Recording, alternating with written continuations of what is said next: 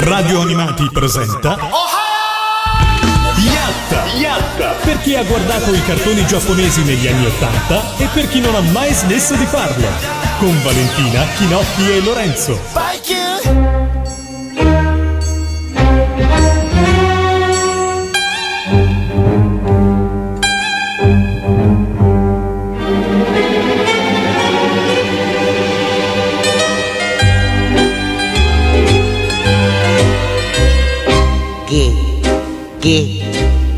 げげげのげ朝は寝床でぐーぐーぐー楽しいな楽しいなお化けにゃ学校も試験も何にもないげげげげげのげみんなで歌おうげげげのげげげげげげのげ夜は墓場で運動会楽しいな楽しいなお化けは死なない病気も何にもないゲゲゲゲゲのゲみんなで歌おうゲゲゲのゲみんなで歌おうゲゲゲのゲみんなで歌おうゲゲゲのゲ Benvenuti a tutti per questa nuova puntata di Yatta. Abbiamo deciso questa settimana di cominciare in una maniera un po' diversa, cioè con un pezzo, perché eh, insomma a noi non piace troppo eh, così eh, eh, piangere pubblicamente grandi artisti che purtroppo eh, ogni tanto ci salutano, però non potevamo non ricordare stasera uno dei grandi, uno dei grandi eh, di quella generazione di mangaka che insieme a appunto Osamu Tezuka, il Jotaro Shinomori eh, agli Mitsuteru Yokohama eh, hanno praticamente reso i manga eh, quello che sono adesso con il loro lavoro pionieristico dopo la seconda guerra mondiale. Stiamo parlando ovviamente di Shigeru Mizuki che è venuto proprio a mancare in questi giorni e lo abbiamo ricordato, lo vogliamo ricordare con la sigla di Gegege no Kitaro che è eh, sicuramente il suo lavoro più importante. E con questo adesso partiamo con la regolare puntata di Yatta, giusto? Buonasera a tutti anche da parte di Lorenzo. Io ero Hinoppi ovviamente. Buonasera a tutti da parte di Valentina. E dopo questo giustissimo e dovutissimo preambolo, diciamo, Sì. omaggio, possiamo partire con la nostra puntata di Yatta. Sì, eh, puntata di Yatta che in realtà ci riporta a un tema di cui abbiamo già parlato nella scorsa settimana, perché eh, avevamo preparato una bella puntata la settimana scorsa su ninja, samurai e bonzi, o comunque tutte quelle figure che, diciamo... eh, eh, infestano così gli anime che si svolgono nel Giappone feudale più o meno. Eh, poi ci siamo accorti che invece avevamo troppi ninja, troppa carne al fuoco riguardante ninja, per cui abbiamo detto ok, dividiamola in due. La scorsa settimana abbiamo parlato di Sasuke, Kamui e tutti gli altri eh, ninja che ricordiamo eh, solevano eh, travestirsi da muro. Era il loro, il loro passatempo preferito. Esatto, abbiamo passato la settimana a cercare così di trasformarci anche noi, nasconderci, eh, eh, mimetizzandoci con un, mu- con un muro. Esatto, e ritorniamo invece fuori questa settimana per parlare invece principalmente eh, delle altre figure un po' mitologiche, se vogliamo, eh, del- del- della storia del Giappone, ovvero i samurai o comunque tutti quelli che eh, preferivano combattere seguendo le nobili eh, regole del, del Bushido invece di appunto travestirsi da cose improbabili e noi per questo li stimiamo e li rispettiamo. Facciamo un po' di saluti prima di iniziare col nostro argomento. Salutiamo i primi amici che si sono messi in contatto con noi attraverso Facebook. Eh, per chi ci ascolta lunedì sera può interagire con noi. Quindi saluto Andrea, che è sempre prontissimo a salutarci, e saluto tutti quanti. Beatrice, Caterina, Massimo eh, e Giovanni. Insomma, questi sono stati più rapidi. Se già non l'avete fatto, chiedetemi amicizia eh, su Facebook. Lorenzo Animati è il mio profilo. Mi riconoscete perché mi sto mangiando un 45 giri e porto il mio fido mangiadischi sempre con me. Ma pensavo fossi travestito da muro. Dovrei aggiornare l'avatar, effettivamente. Dovrei aggiornare l'avatar. E saluto insomma anche tutti gli altri amici che ci seguono sulla pagina di Radio Animati. Se non l'avete fatto, cliccate mi piace. Allora, eh, cominciamo un po' a introdurre l'argomento della serata perché comunque eh, è vasto, perché in realtà il, il samurai che insomma, noi conosciamo appunto per, per così, mm, un po' per, eh, di, di seconda mano, no? proprio perché non sono figure proprie della nostra storia, eh, però sono figure assolutamente fondamentali in quella che è un po' l'epica giapponese. Il samurai spesso è, è, un, è un, guerriero estremamente onorevole, spesso eh, si sacrifica un senso dell'onore talmente elevato da sacrificare la propria vita per il proprio signore anche quando eh, magari questi è, eh, insomma, sta chiaramente eh, facendo la scelta sbagliata, diciamo, eh, ne, ne, combatte diciamo dalla parte sbagliata se vogliamo vederla in un sistema di, di buoni contro cattivi. Eh, e insomma, appunto, i samurai nel loro immagine, nella loro immagine hanno, fondano appunto questo onore assoluto con una grande abilità nell'uso della spada e spesso e volentieri sono tante figure di, di di, samurai che non estraggono, sguainano la, la, katana fino a che non è veramente super necessario, e magari invece altri personaggi che invece non, non si eh, tirano indietro di fronte a una eh, offerta di carneficina.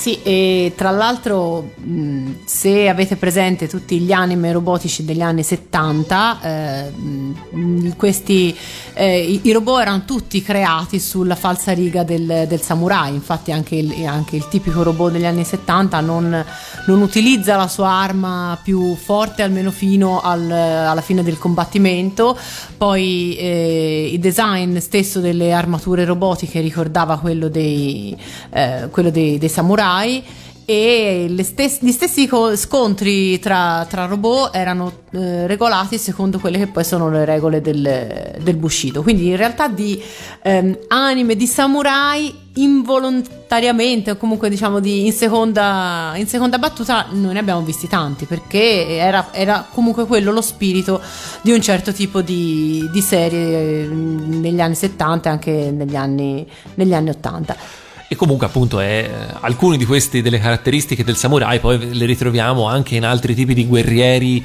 animati, cioè se ci viene in mente per esempio uno su tutti, Kenshiro, eh, è un personaggio che sicuramente deve molto alla, all'etica del samurai perché comunque eh, appunto protegge sempre i più deboli e, eh, ed ha diciamo sempre questa, eh, questa estrema questo estremo eh, prendere tutto sul serio che appunto un po' ci riporta ad alcune figure più, più storiche. Eh, Beatrice ci scrive, anche i Power Ranger sono samurai? Possono essere considerati samurai secondo voi? Hmm. Valentina, non ti vedo Ma convinta. No, Ci pensiamo un attimo. Sì, bisogna pensarci perché in realtà il, il samurai ha un, un, codice etico e di combattimento molto preciso e comunque eh, lo, lo, vedi bene in eh, in serie appunto che, le, che, le, che, mettono in evidenza queste, eh, queste, caratteristiche. Nei Power Ranger, per quel poco che ricordo io, non, il contesto non era tale da far emergere poi le caratteristiche dei samurai. Magari poteva essere, poteva ricordare eh, per certi tipi di, di, di colpi o certi tipi di, di combinazioni, ma non, non so, sei convintissima. Non e teniamo conto che comunque i Power Ranger e tutte le varie, le loro varie miriadi di versioni che eh, ci sono state nel corso degli anni in Giappone eh, sono comunque prodotti dedicati a un pubblico davvero di giovanissimi, tant'è che eh, i Power Ranger sono di colori diversi proprio per aiutare anche i bambini più piccoli a, eh, a, a distinguerli chiaramente l'uno dall'altro eh, durante le scene di combattimento. Quindi eh, probabilmente sì, diciamo il concetto di samurai invece è più legato a un tipo di, di di, così, di, di racconti per insomma, ragazzi un po' più grandicelli o, per, o anche per adulti, perché certo, voglio dire, certo. i film in costume di samurai sono assolutamente una cosa eh, per adulti, basta pensare appunto ai, ai, sette samurai di Kurosawa, giusto per citarne uno che poi ha fatto davvero eh, tante tante vittime, perché appunto poi un sacco anche di film occidentali si basano alla fine sui sette samurai, eh, appunto sono cose assolutamente per adulti. Ivan invece ci scrive, lo saluto, Daitarn e Zambot, ho visto i loro caschi nelle armature di samurai al castello di Osaka, quindi se hai delle foto mandacele così le condividiamo volentieri.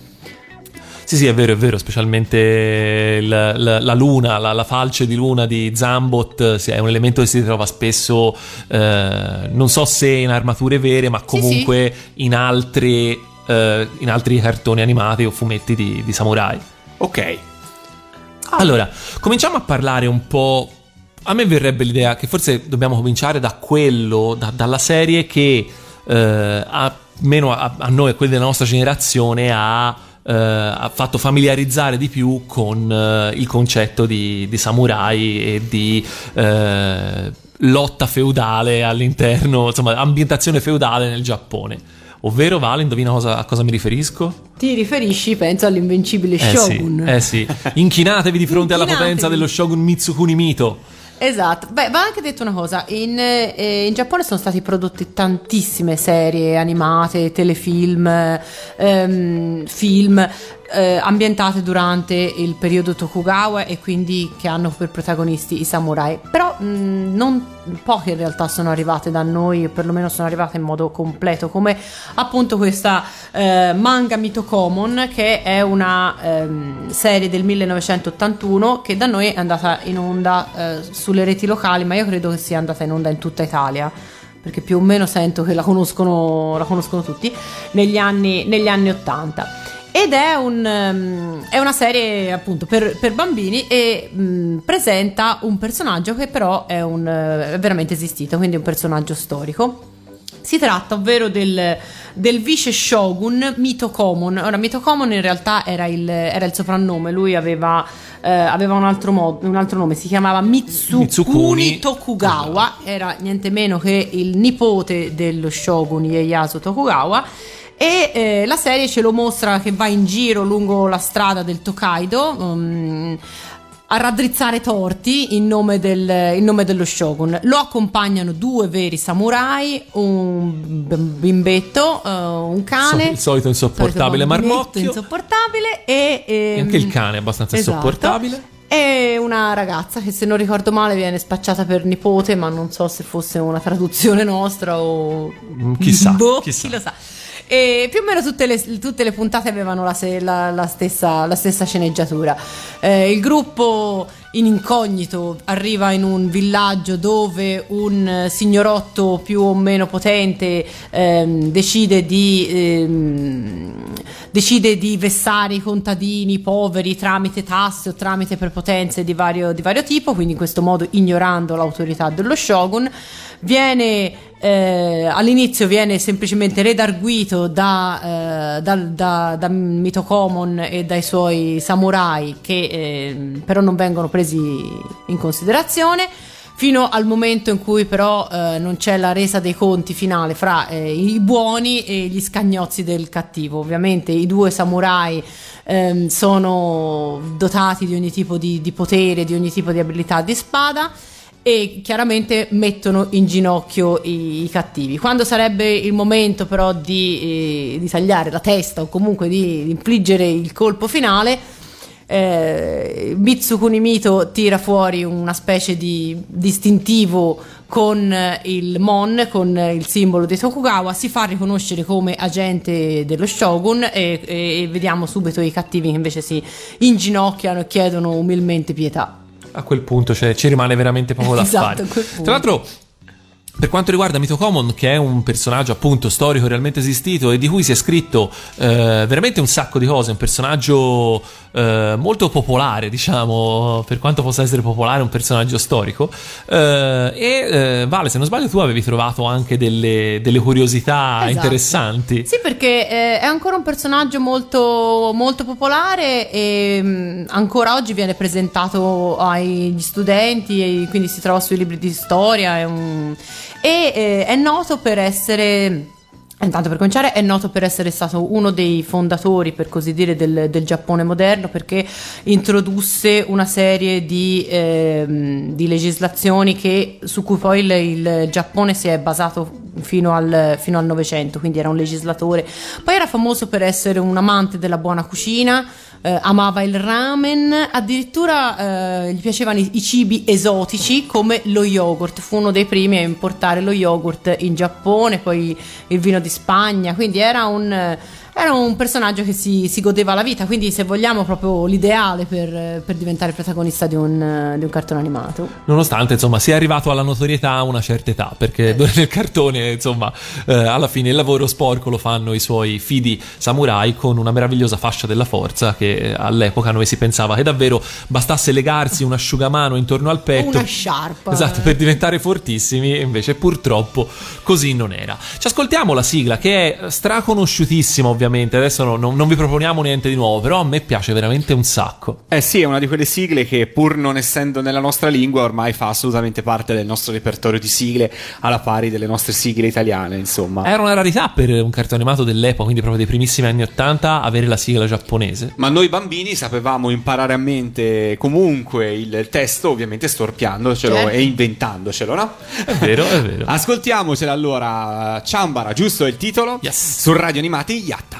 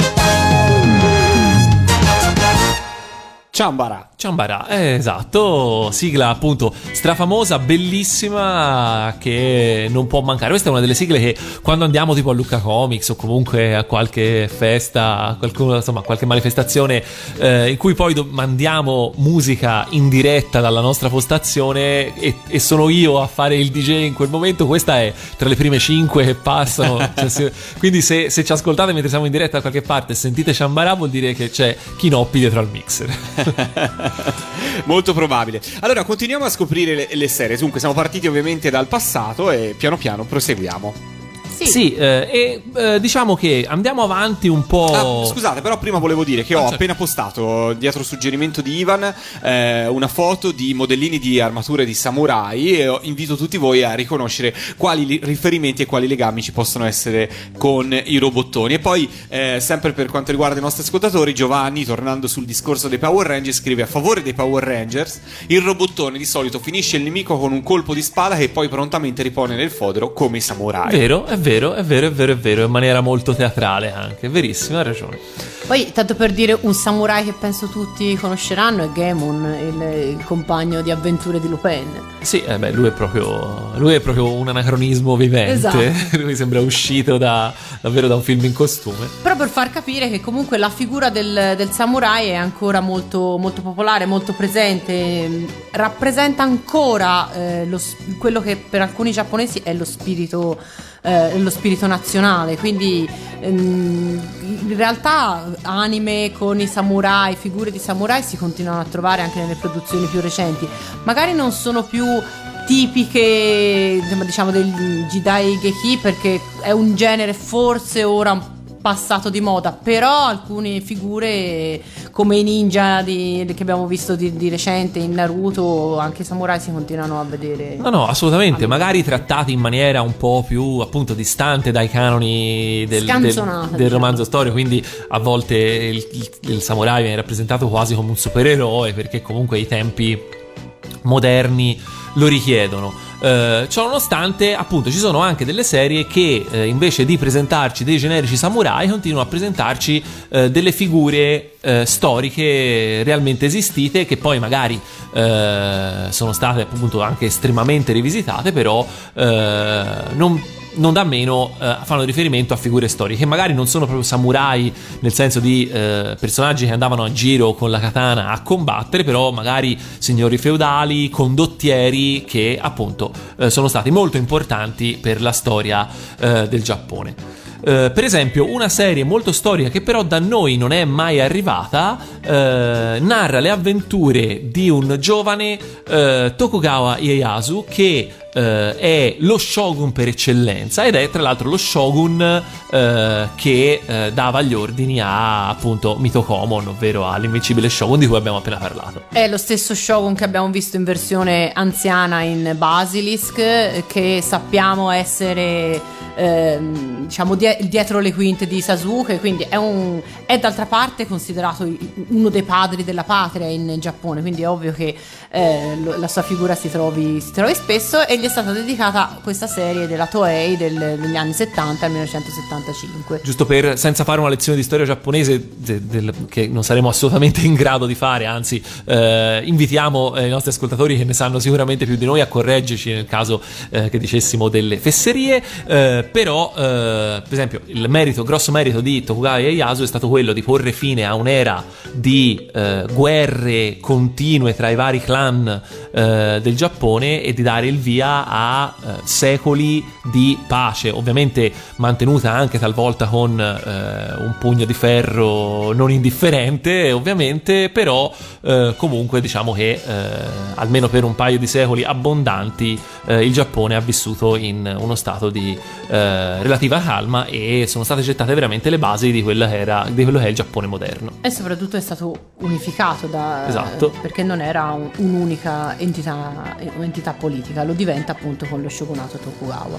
Andando invece in tempi assolutamente più moderni, proprio estremamente moderni, eh, una serie che eh, in realtà in questo momento è molto molto popolare in Giappone e che ci porta a contatto con un sacco di figure storiche giapponesi, seppur eh, estremamente, estremamente davvero rivisitate, è eh, Sengoku Basara. Sengoku Basara è una serie, eh, diciamo, sono state fatte, è un, un- un brand, un franchise che nasce da eh, una serie di videogiochi eh, sviluppati da Capcom, eh, in cui praticamente eh, i, ehm, eh, i protagonisti sono delle versioni. Così eh, giovinastre, molto rimbelloccite, eh, ma non di meno letali, di alcuni tra i più, eh, i più importanti eh, le più importanti figure storiche giapponesi, da eh, Date Masamune a Takeda Shingen a Oda Nobunaga, che è altro personaggio che è stato eh, ri, ri, riutilizzato in un miliardo di, di, serie e insomma ha tutta una serie di, di personaggi che eh, i ragazzi giapponesi devono studiare sui libri di scuola e che poi si ritrovano invece anche protagonisti di, eh, di questa serie. Questa serie che ha avuto, che appunto in Giappone consta, eh, insomma, ha un successo strepitoso e eh, ha in questo momento già avuto tre eh, serie tv e un film, oltre appunto a una serie di videogiochi eh, che ancora a tutt'oggi segna sempre grandissimi risultati di vendita. E a proposito di Oda Nobunaga, a proposito di Oda Nobunaga, eh, ci sono qualcosa come 20 serie animate che lo vedono protagonista, quindi per tacere oh, di quelle sì. in cui magari fa solo un'apparizione. E mm, non è, tra l'altro, è un personaggio per noi occidentali, è un personaggio magari difficile da inquadrare perché non è stato shogun, anzi è stato uh, uno degli oppositori di quello che un precursore, ma nello stesso tempo anche un oppositore di quello che poi è diventato il, il regime del, dello shogun.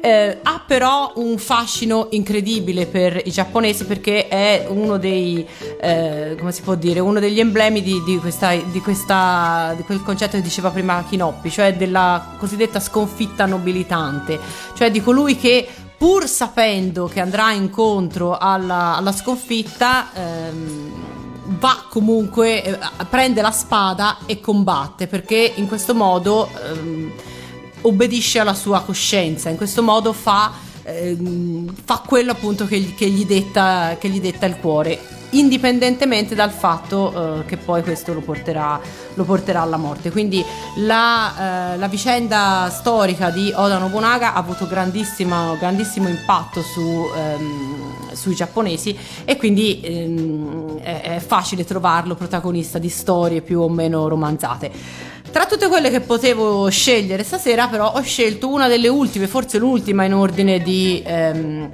in ordine di ehm, in ordine cronologico che, che, che, è stata prodotta perché ho scelto una serie dell'anno scorso del 2014 che si intitola Nobunaga Concerto è una serie prodotta da Fuji TV quindi sta credo se non sta ancora andando in, in onda è finita, è finita da pochissimo e racconta la storia um, di uno studente delle superiori dei nostri tempi che eh, su, a causa di un salto temporale si ritrova nell'epoca di, di, Oda Nobunaga, quindi l'epoca dei grandi condottieri della guerra civile, e ehm, incontra, il, incontra, Nobunaga, in quel momento giovane, hanno, hanno la stessa età. E eh, si scopre anche che hanno lo stesso aspetto, quindi sono praticamente identici. Nobunaga in quel momento si annoia eh, e decide quindi mh, di fare un scambio con il giovane, il giovane protagonista. Quindi toccherà a questo ragazzo de- delle scuole superiori eh, impersonare il, il condottiero. Lui sa come la storia va a finire, quindi dovrà agire in modo da non cambiarla, ma nello stesso tempo anche insomma, de- de- agire in modo da potersi divertire in qualche modo. Esatto, quindi appunto è uno dei tanti esempi in cui a un contesto storico eh, più o meno veritiero viene aggiunto un elemento così fantascientifico di un qualche tipo, in questo caso il viaggio nel tempo, eh, e appunto anche perché probabilmente altrimenti fare una serie eh, solo storica sarebbe un un po' noioso forse. Sì, più che altro ormai ne sono state fatte e rifatte tantissime, insomma, non eh, non credo che le serie animate ormai abbiano più il compito di insegnare la storia come invece Anche perché se no si starebbe freschi. esatto. Ad ogni modo, ci ascoltiamo qualcosa, Lorenzo? Sì, ci ascoltiamo la sigla. Fra l'altro volevo dire, prima, appena, prima della trasmissione ci siamo un po' divisi su questa serie, no? A me Valentina faceva molto il tratto e il, il disegno in qualche modo, il character design di questo cartone, a te Chinoppi non troppo, vero? Proprio zero, sai. Vediamo se la sigla ci mette tutti d'accordo. Ce l'ascoltiamo su Radio Animati in Yatta. Share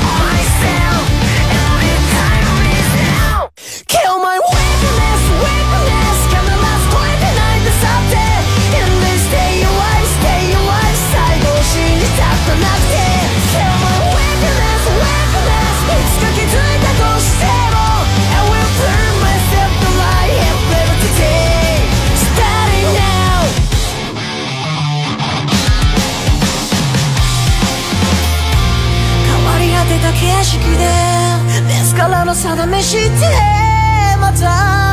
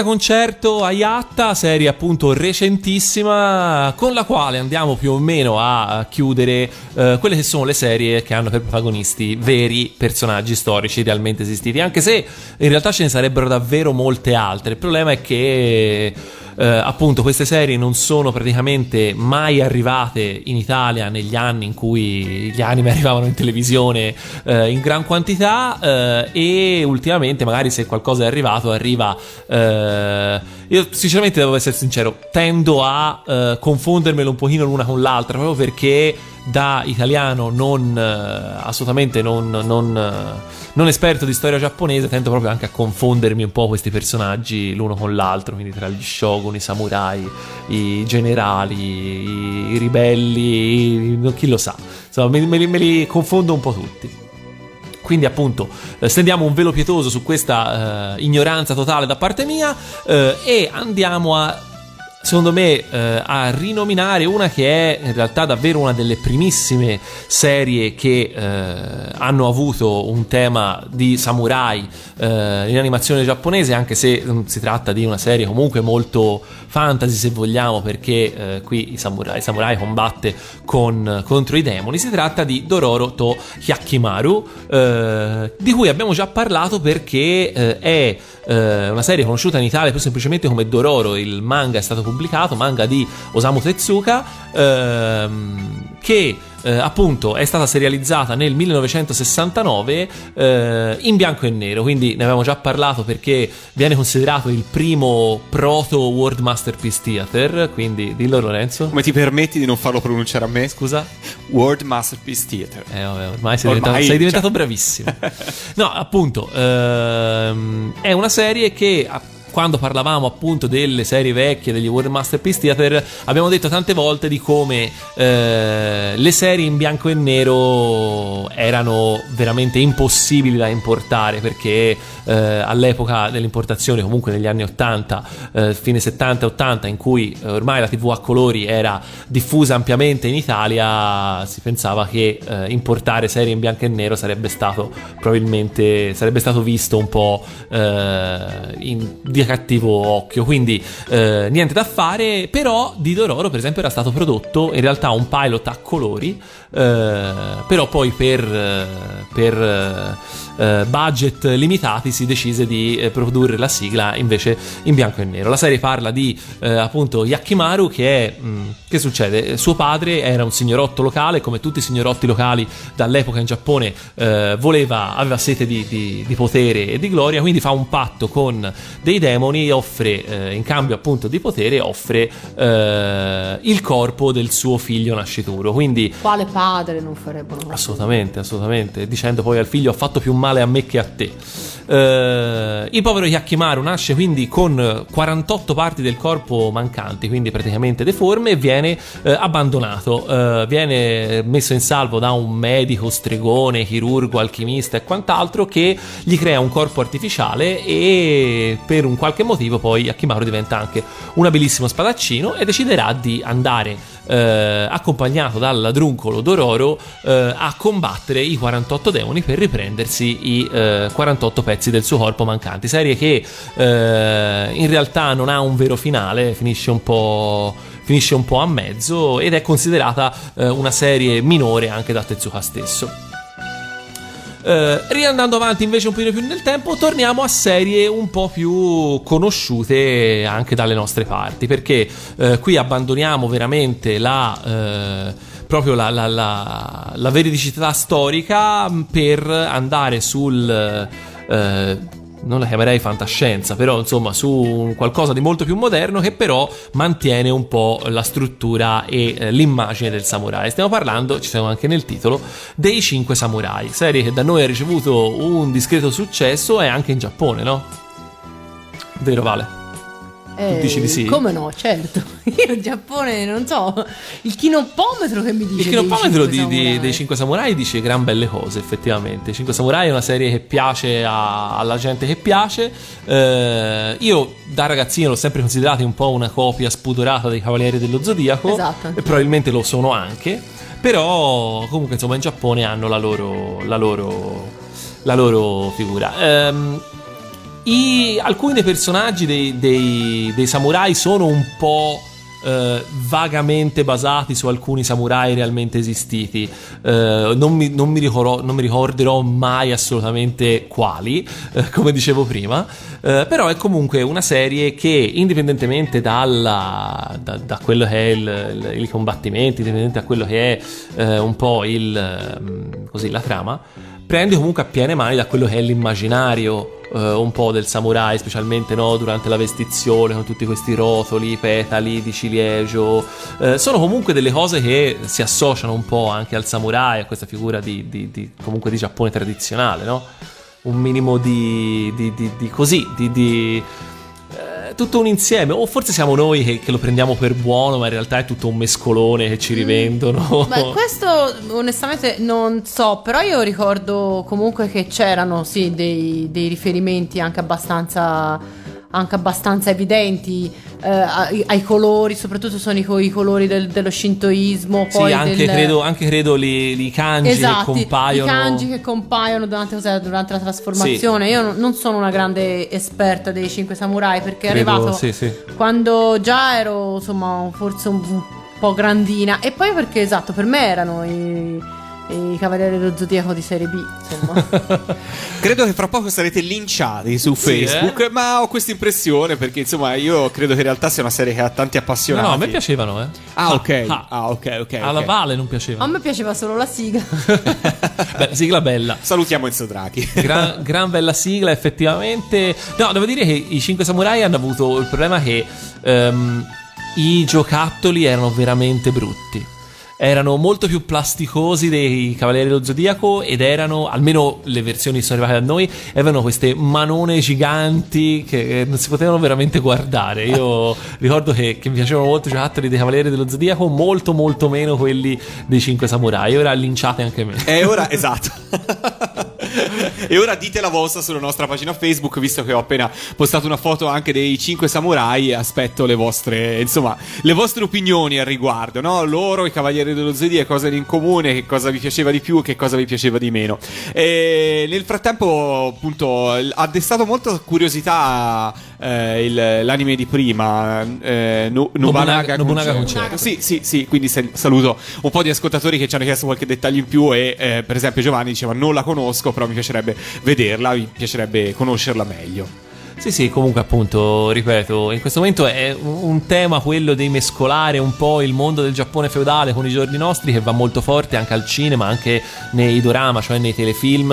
Eh, è veramente un qualcosa che negli ultimi anni sta piacendo al pubblico giapponese di più o meno tutte le età e quindi aspettiamoci anche di avere ulteriori esempi nei prossimi mesi probabilmente.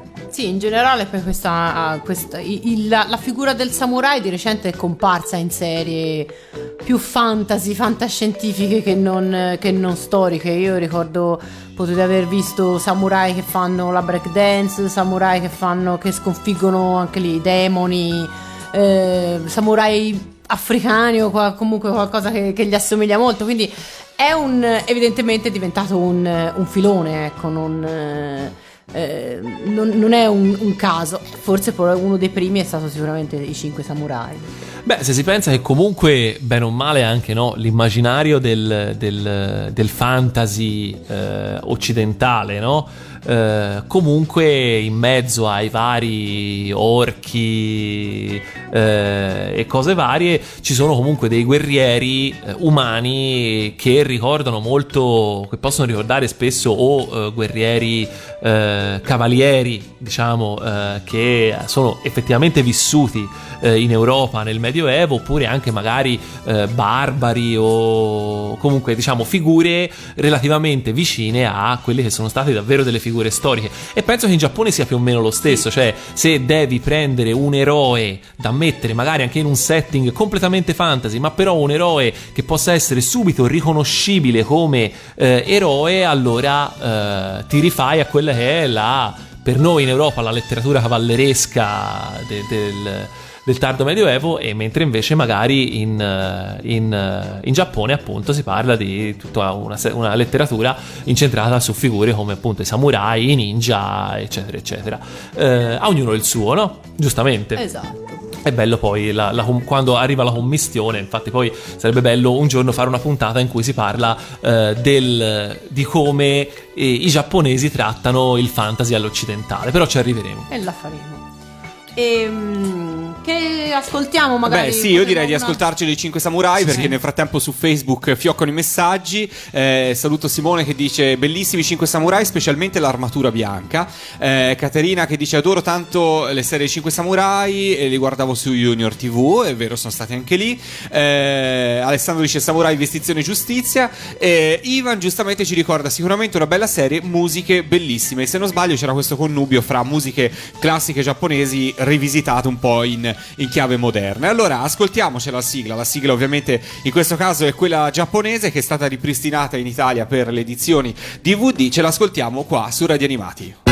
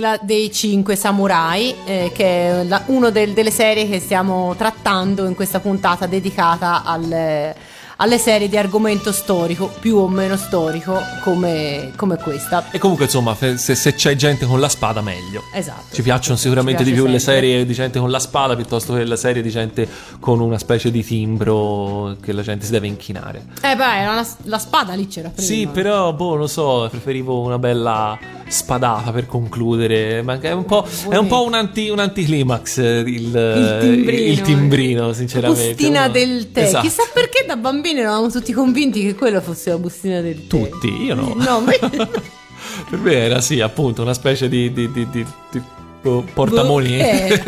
Eh. Comunque, al di là di ciò. Parlando di spade, continuiamo a parlare di spade, direi. E rimaniamo negli anni 90 perché ci tocca, eh, ci tocca, insomma ci fa piacere, ma è il momento di, eh, di andare a citare anche una serie eh, che da noi non è, eh, non rientra nel novero di quelle straconosciute, strafamose, benché il manga, se non sbaglio, sia stato assolutamente pubblicato anche in Italia.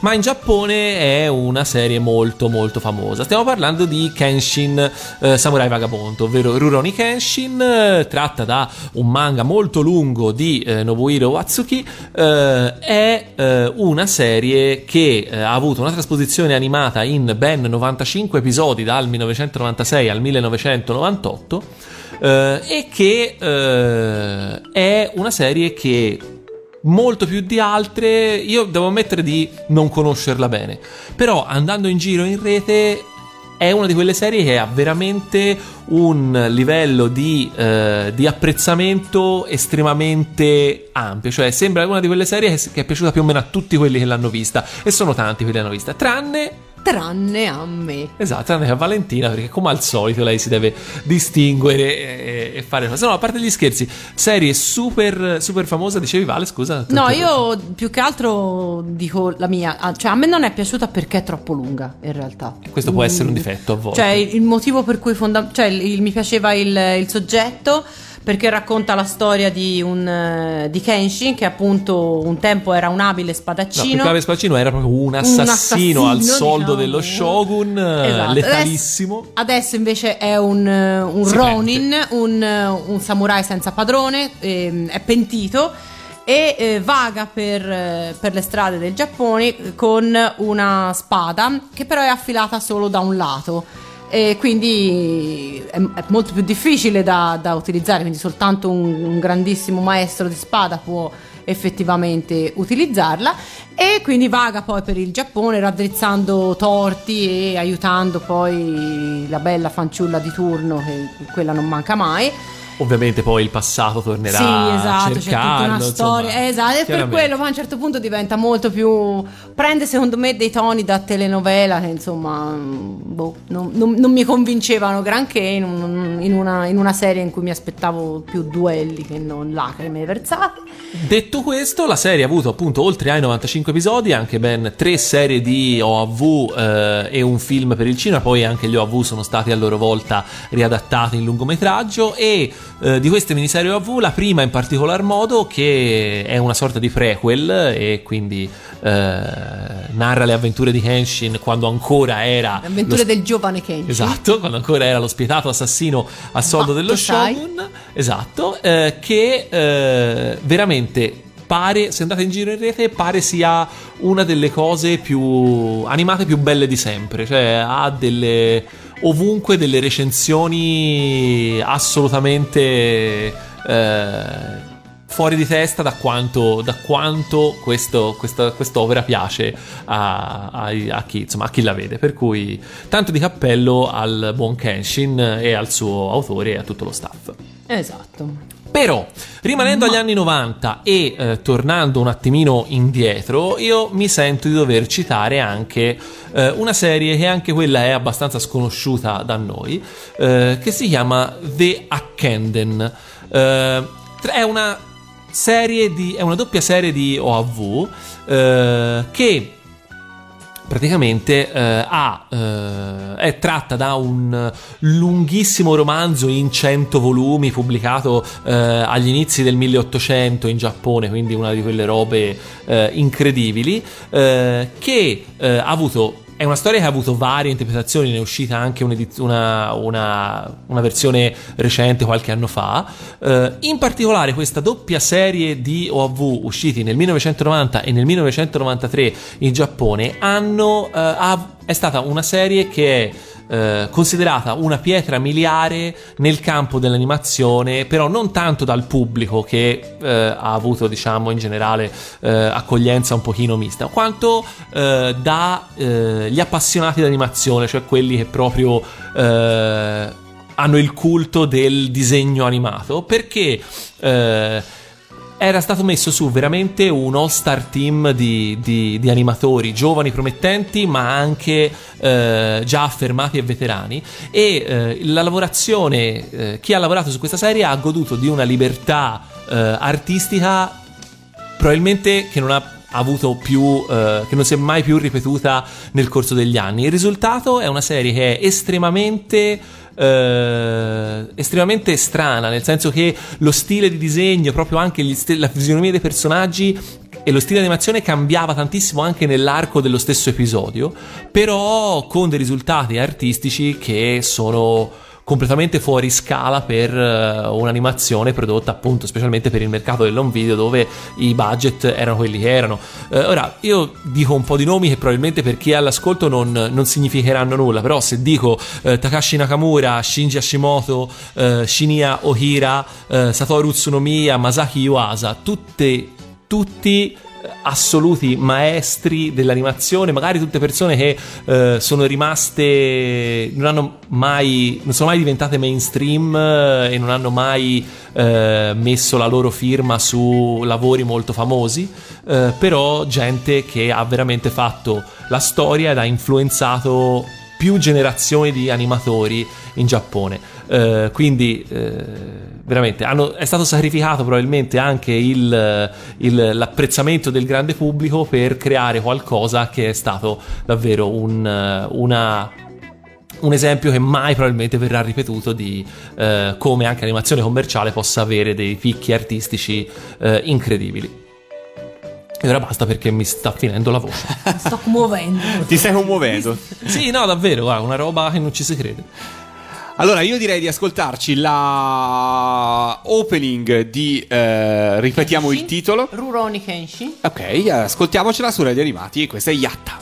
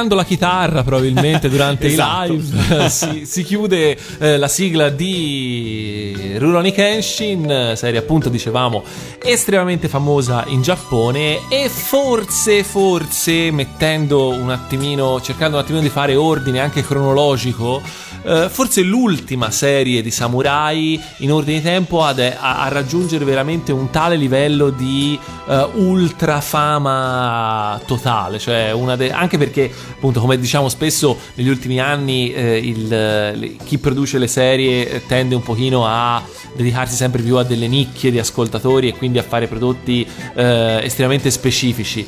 Eh, in questo invece Henshin ha avuto grande, un grande stuolo di appassionati un po' in tutte le fasce di età e quindi insomma mm, buon per loro, buon per eh, i suoi creatori e tutto quanto. Andiamo invece ora avanti con eh, gli anni e arriviamo agli anni 2000 perché eh, abbiamo detto che comunque il tema del samurai in un modo o in un altro è sempre presente, sempre molto presente eh, nell'animazione giapponese e quindi è il momento di affrontare anche le produzioni un po' più recenti o comunque relativamente più recenti. Ci spostiamo infatti al 2007, no? Sì, che è l'anno in cui eh, viene prodotta Afro Samurai, che è una, una serie mh, molto particolare.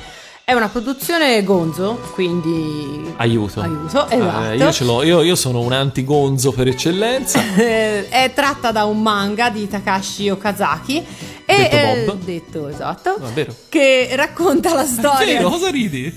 è vero Detto Bob. Eh.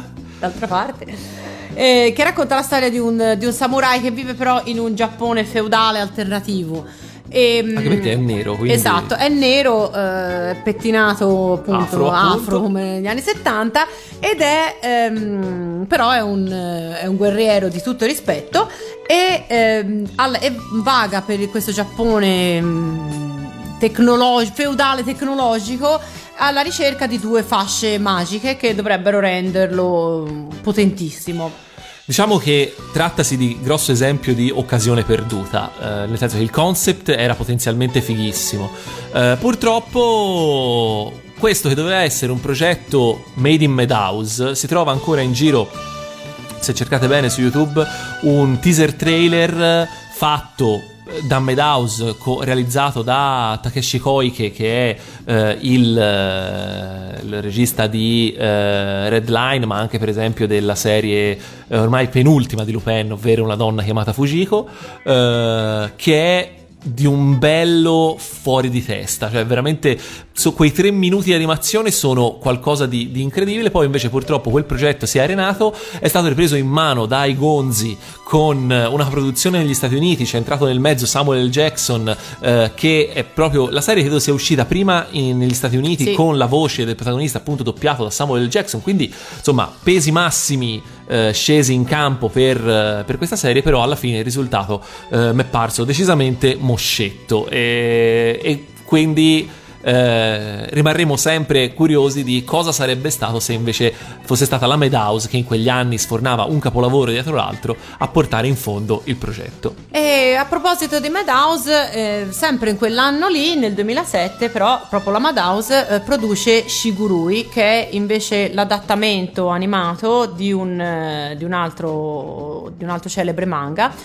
E, e invece io ti dirò che nonostante tutto anche questa non è una serie che convince perché eh, nonostante le bellissime animazioni cioè, il- la, la qualità del lavoro è indiscutibile anche eh, la musica il, il character design è eccezionale però prende eh, la trama da un manga bellissimo ma molto complesso e ehm, inizia la serializzazione animata quando eh, il manga non è neanche vicino alla conclusione, quindi nemmeno gli autori de- de- della serie animata sono in grado di sapere poi dove questa, se- questa storia andrà a parare. E quindi cosa succede? Raccontando la storia di due, eh, di due samurai che si affrontano, due spadaccini che si affrontano, uno a, a un- a uno manca un braccio, a un altro mancano gli occhi, e può sembrare, eh, può sembrare un po' assurdo, ma è veramente una serie. Il manga è eccezionale, drammatico, bello proprio perché racconta comunque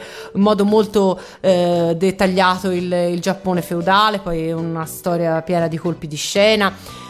Però tutto questo nella, tutto questo nella, versione, nella versione animata, niente, non, non- non c'è, non c'è perché al momento in cui la, la serie viene messa in produzione sono stati realizzati soltanto 5 capitoli del, del manga e quindi alla fine sono 13 episodi che raccontano più o meno lunghi combattimenti, Esatto. belli quanto si vuole ma senza, senza il, senza il mordente che invece ha il manga originale. Un po' lo stesso destino che è toccato all'adattamento animato di un altro manga pubblicato anche in Italia e che in Giappone eh, ha avuto molto molto successo, ovvero Mugen no Junin, quello che eh, da noi è chiamato l'immortale oppure Blade of the Immortal ad esempio nell'edizione inglese, la storia del, di Manji il samurai eh, immortale che per sfuggire a questa sua maledizione deve eh, così fare... deve fare ammenda per eh, tutte le, le male, le male fatte che ha fatto e praticamente uccidere, se non sbaglio, mille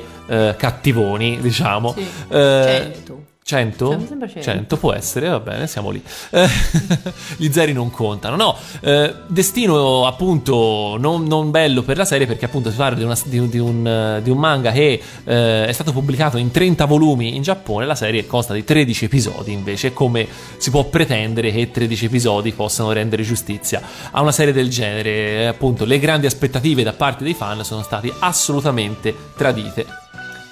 E continuando sempre, al, continuando sempre a fare un- una carrellata di queste serie che sono state prodotte negli anni 2000, eh, vorrei citare anche invece un OV, eh, una serie di OV che si intitola La cicala d'inverno, che è invece particolare perché racconta la fine, il, il tramonto dell'epoca dei, dei samurai. È una storia ambientata alla fine del. quando ormai la restaurazione Meiji è completata.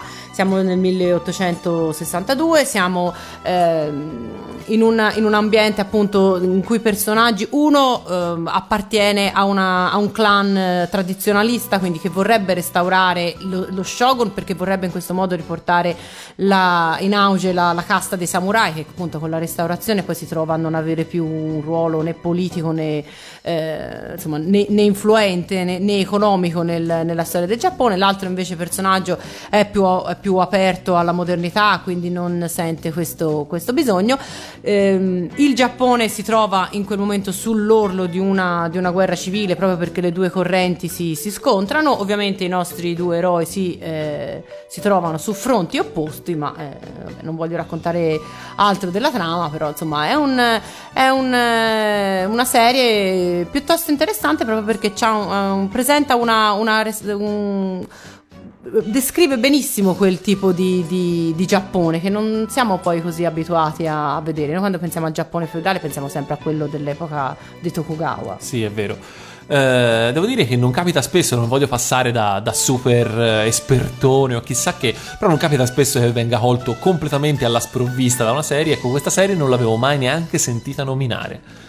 Pensa, quindi non, non capita spesso, magari proverò a dare un'occhiata. Invece avevo Per ass- questo siete in due. Cioè. È vero, è vero, saremmo, saremmo in tre in realtà, ma Lorenzo è travestito da un muro da... da- Eh, io tutta la puntata sto provando a fare il muro e ci sono quasi riuscito. Esatto, no. Invece parlando invece di serie un po' più conosciute, andiamo al 2004 dove eh, esce attesissima eh, la serie che eh, porta di nuovo alla regia eh, Shinichiro Watanabe dopo l'enorme successo planetario di Cowboy Bebop. Stiamo parlando di eh, Samurai Champloo e la formula non cambia. No, però io direi prima di ascoltarci la sigla di Blade of the Immortal, visto che ne abbiamo bene. parlato, e poi dopo parliamo di. Parliamo di Samurai Champloo. Perfetto.「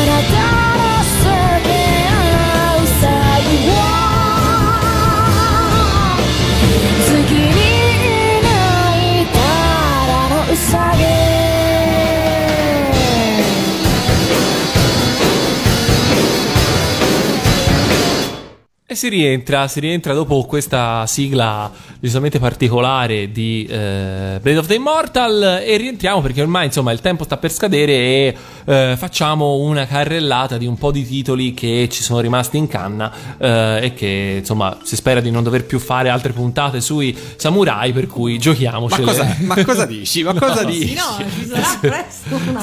No, no, vabbè, basta. Insomma, almeno, almeno per questa edizione. Riparliamo l'anno prossimo, dai. Allora, E diciamo però che abbiamo tenuto fuori le serie che non erano di animazione. Giustamente abbiamo accennato ai Power Ranger, poi eh, Ninja Kamui e altre serie che sono più legate al mondo dei telefilm, di cui magari parleremo in puntate dedicate appositamente ai telefilm, non all'animazione. sicuramente. Eh, invece, appunto, avevamo nominato prima Samurai Champloo, serie che eh, doveva ripetere o, o se non superare il successo planetario di Cowboy Bebop. Eh, non credo ci sia particolarmente riuscita. Cioè, in Italia, eh, ovviamente, mh, si è vista molta differenza di distribuzione. Cowboy Bebop è andata in onda su MTV in un momento in cui i cartoni su MTV erano una grossa novità e quindi eh, avevano molto, molto risalto. Eh, Samurai Champloo invece in televisione in Italia non c'è mai arrivato, ha avuto un'edizione eh, home video, però appunto non è la stessa cosa. E comunque in generale, se comunque Cowboy Bebop eh, rimane una delle serie più influenti degli ultimi anni a livello mondiale, no- lo stesso non si può dire di Samurai Champloo, anche se la serie è comunque interessante, ovviamente vanta, eh, come tutte le serie di Shinichiro Watanabe, una colonna sonora assolutamente fuori dagli schemi e molto bella e molto ricercata, anche se eh, invece del jazz di Cowboy Bebop qui è più virata sull'hip hop o comunque su un sound un po' più moderno che appunto eh, stride ancora di più con l'ambientazione che è più o meno un Giappone feudale abbastanza credibile, senza troppi elementi di, eh, così, di fantascienza o troppi- troppe licenze poetiche, diciamo, licenze narrative. Altre serie invece piacevoli degli ultimi anni, a me piace eh, citare. eh, eh, piace citare per esempio Saraya Goyo, ovvero The House of Five Leaves, perché è una serie un po' diversa. eh, serie eh, di eh, del 2010 in cui il protagonista è questo eh, Ronin che tende a perdere i lavori perché è un po' tontolone, è molto molto ingenuo, molto gentile, un po' tontolone, viene reclutato da questo misterioso figuro che lo fa entrare in questa banda appunto delle, delle- delle Five Leaves, delle cinque foglie, che sono una, una- una gang di rapitori principalmente. E in realtà di, qui di combattimenti, di, di- di cose se ne vede pochi, perché è una serie decisamente intimista, il, eh, il- il tema principale è il rapporto tra appunto questi cinque personaggi e non solo, diciamo, e come e come loro si rapportano con la società dell'epoca e tutto veramente rilassato, veramente molto molto easy, molto bello artisticamente, però una serie che comunque non, non va più o meno da nessuna parte, diciamo, cioè alla fine è una serie che, che è una piacevole visione, ma non la riguarderei mai neanche per sbaglio. Mentre invece abbondano i combattimenti in Brave 10, che è una serie TMS del, del 2012 e che eh, racconta la storia del solito samurai senza padrone, è ambientata anche questa nel periodo Sengoku, quindi il periodo di Oda Nobunaga e delle guerre civili. Eh, il, il- il samurai senza padrone in questione incontra eh, la fanciulla da salvare, decide di farle da, da scorta fino a Ueda e poi appunto lungo la strada i due avranno tutta una serie di, eh, di avventure in cui il nostro eroe non mancherà di sguainare la spada e mettere in luce quanto, quanto è bravo.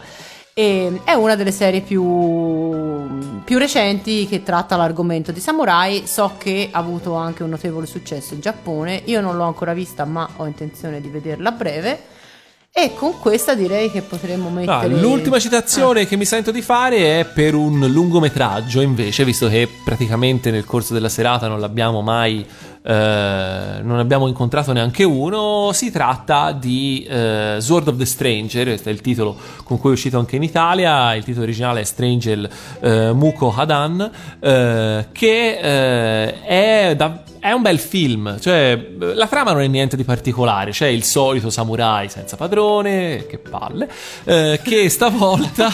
no, è vero. Vabbè, diciamola Che così. Che sta- Ronin. Eh, ho capito, tutti uguali. Che eh, stavolta incontra, salva quasi per caso un eh, pestifero ragazzino con il cane, eh, che poi si scopre questo ragazzino essere inseguito da un clan di eh, samurai, di guerrieri provenienti dalla Cina, loro sono guerrieri Ming, e tra i quali c'è anche un guerriero invece che proviene verosimilmente dall'Europa perché è biondo, e non stavolta non biondo come ci sono alcuni biondi eh, nei cartoni che, che sono biondi per distinguere dagli altri, ma in realtà nessuno si accorge che sono biondi. Questo è uno che è veramente europeo e che alla fine, ovviamente, si va verso l'inevitabile scontro tra il biondo e il il samurai senza padrone e appunto mentre la trama è un po' quello che è in realtà a livello artistico combattimenti, disegni, l'animazione è tutto molto molto bello sembrava l'inizio di una sfolgorante carriera per il regista Masahiro Ando in realtà eh, dopo quello si è, è tornato su qualche serie decisamente più da cassetta ma non è ancora non- nessuno gli ha dato l'occasione per provare a ripetersi a grandi livelli come appunto Sword of the Stranger peccato però chissà che in futuro non ci sia eh, anche per lui una nuova occasione Chissà se arriverà in Italia con una sigla cantata da Paolo e Chiara, tipo, ce la vedrei bene, insomma. cosa? Bionda e Mora, insomma. Eh, può essere Potrebbe, sì, sì. è vero è vero sì No, no, Non fossero in rotta, potrebbe essere. è vero è vero Eh, dobbiamo fare no, le petizioni Dobbiamo come farle quella- tornare insieme e poi proporle la come, come le petizioni per Cristina D'Avena a Sanremo, possiamo fare le petizioni per eh, Paola e Chiara su una sigla di un anno. Perché no? Voglio dire. Eh, Valentina, Valentina, chiudiamo a questo punto il tema samurai. L'abbiamo è- finito. Dai, è finito. direi di sì. Lunedì prossimo cambieremo argomento. Penso che potremo probabilmente, non lo so, dove- dove- dove- Vedremo. lo scoprirete. Però...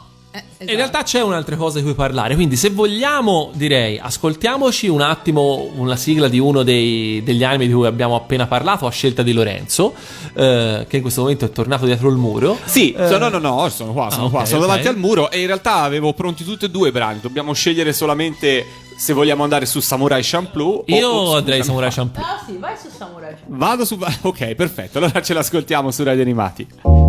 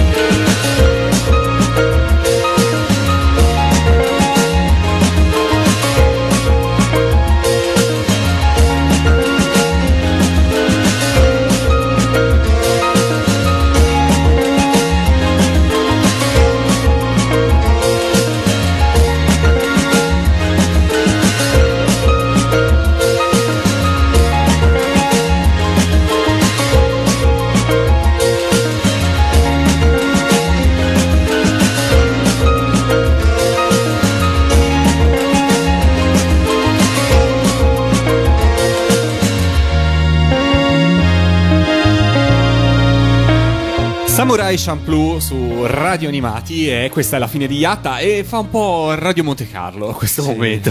Sì, benvenuti. abbiamo parlato dunque un, eh, una puntata fa abbiamo parlato dei ninja, questa puntata abbiamo parlato dei samurai, ma scusate, non erano tre gli eroi di cui dovevamo parlare? Sì, per quanto si possa definire eroi i, i bonzi, Beh, però insomma, sì, sì. l'avevamo annunciata. Protagonisti, diciamo Sì. così. E la realtà qual è? È che appunto, specialmente andando a cercare eh, anime in cui il bonzo eh, fosse protagonista assoluto, direi che pur sforzandoci tantissimo continua a venircene in mente solo una. Esatto. Che ce l'ha nel titolo, quindi era facile. Esatto, Dove- No, allora va detto che in realtà le figure, eh, insomma, i, i- i religiosi come, come personaggi ci sono in un sacco di, di- di serie animate, basta a cominciare dalla signorina Sakura da E Sakurambo, Sakurambo. di Lamu fino a, eh, mi viene in mente Rea eh, in Sailor Moon che comunque è una, mm, è una sacerdotessa sacerdotessa, sì. shintoista, quindi in realtà ci sono, però che abbiano una serie completamente dedicata, a noi è venuto in mente soltanto Ikkyu-san, il piccolo bonzo. Un'altra di quelle serie che non mi spiegherò mai perché sia stata importata in Italia, perché la vedo veramente difficile da vendere, tant'è che appunto anch'io quando ero più giovincello non me ne po- cioè veramente l'ho- non credo di aver visto una puntata, forse una volta, perché che, che cosa me ne può fregare No, del bonzetto che si massaggia le tempie per dare poi cosa, le pillole di saggezza, Sì, non mi per ricordo dare- per ris- Beh, però vedi, Valentina non la pensa come te. Eh, sì, no, allora è comunque una serie, mi- è, è sicuramente una serie minore, diciamo Ah, una parliamo, in una- Giappone no, eh. Eh, Il esatto, Giappone è famosino. eh, esatto, Ah. perché da noi è arrivata è arrivata comunque a metà degli anni 80, ha avuto una distribuzione non eccessivamente mm, grande, quindi non si può dire che sia una serie da noi famosa, però in Giappone è famosissima, quantomeno ah, io ho visto tantissime Sì, sì. tantissimi gadget, tantissime cose ispirate a, a Ikkyu-san, che tra È l'altro è un fatto- personaggio storico, Vero, tra scoperto. l'altro è stato fatto anche un remake eh, prodotto in Cina. Esatto. E eh, la trama qual è? Questo Ikkyu-san è un, eh, una specie di novizio di un tempio buddista ehm, vicino alla corte di Ieyasu Tokugawa, sempre lui, il cerchio si chiude E Yayasu Tokugawa evidentemente non aveva niente di meglio da fare perché ogni tanto prende e va a trovare eh, Ikkyu-san e gli, lo sottopone a delle prove di intelligenza, tipo gli fa, ehm, gli fa conoscere un, eh, un- un problema che c'è in, in un villaggio dove ci sono dei contadini ve- vessati e Gli fa, chiede fare, gli fa fare le divisioni con la virgola. Esatto, gli chiede, tu come lo le cose- Le cose, risolveresti? difficilissime. come lo risolveresti? Gli chiede chi ha cantato la sigla di La Moon Esatto, Italia. Gli chiede, gli chiede queste cose qui, il nome dei sette nani, eccetera. E quindi lui poi è costretto a ingegnarsi, quindi si, si massaggia le, le tempie per trovare la, la soluzione e la trova sempre. E tra l'altro questo rende molto felice lo Shogun che la settimana dopo torna con un altro, con un altro problema da sottoporgli. Esatto, lo stesso della settimana scorsa, ma stavolta andando a zoppino. Esatto. Prove sempre più mirabolanti eh, e senza nemmeno l'aiuto da casa. Ai tempi non c'era l'aiuto da casa, so che sembra impossibile, ma è così. Eh, il povero Ikkyu doveva fare tutto da sé, lui e le sue tempie maledette. Come Indiana Jones, ov- ovviamente. No, vabbè, questa, dopo questa, dopo questa è il caso di salutarci, direi. Eh, forse è tardi, sì. si è fatto una certa, come si dice. esatto. Allora, no, questa la rivenderò. Comunque sappiate perché mi è venuta spontanea.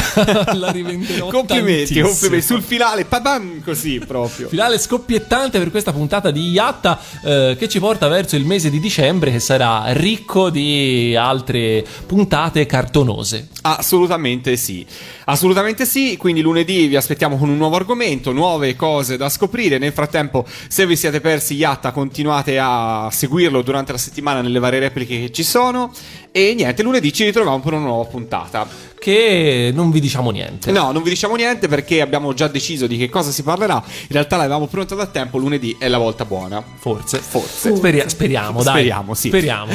Allora, e saluti. Saluti da parte di Lorenzo, Saluti da parte di Chinoppi. Saluti da parte di Valentina, ci salutiamo con quale sigla? Bene, abbiamo parlato ora ora. piccolo bonzo. E ce, la salu- ce l'ascoltiamo su Radio Animati, ciao, alla prossima! Ciao ciao. 好好き好き。愛してる。好き好き好き好き好き好き。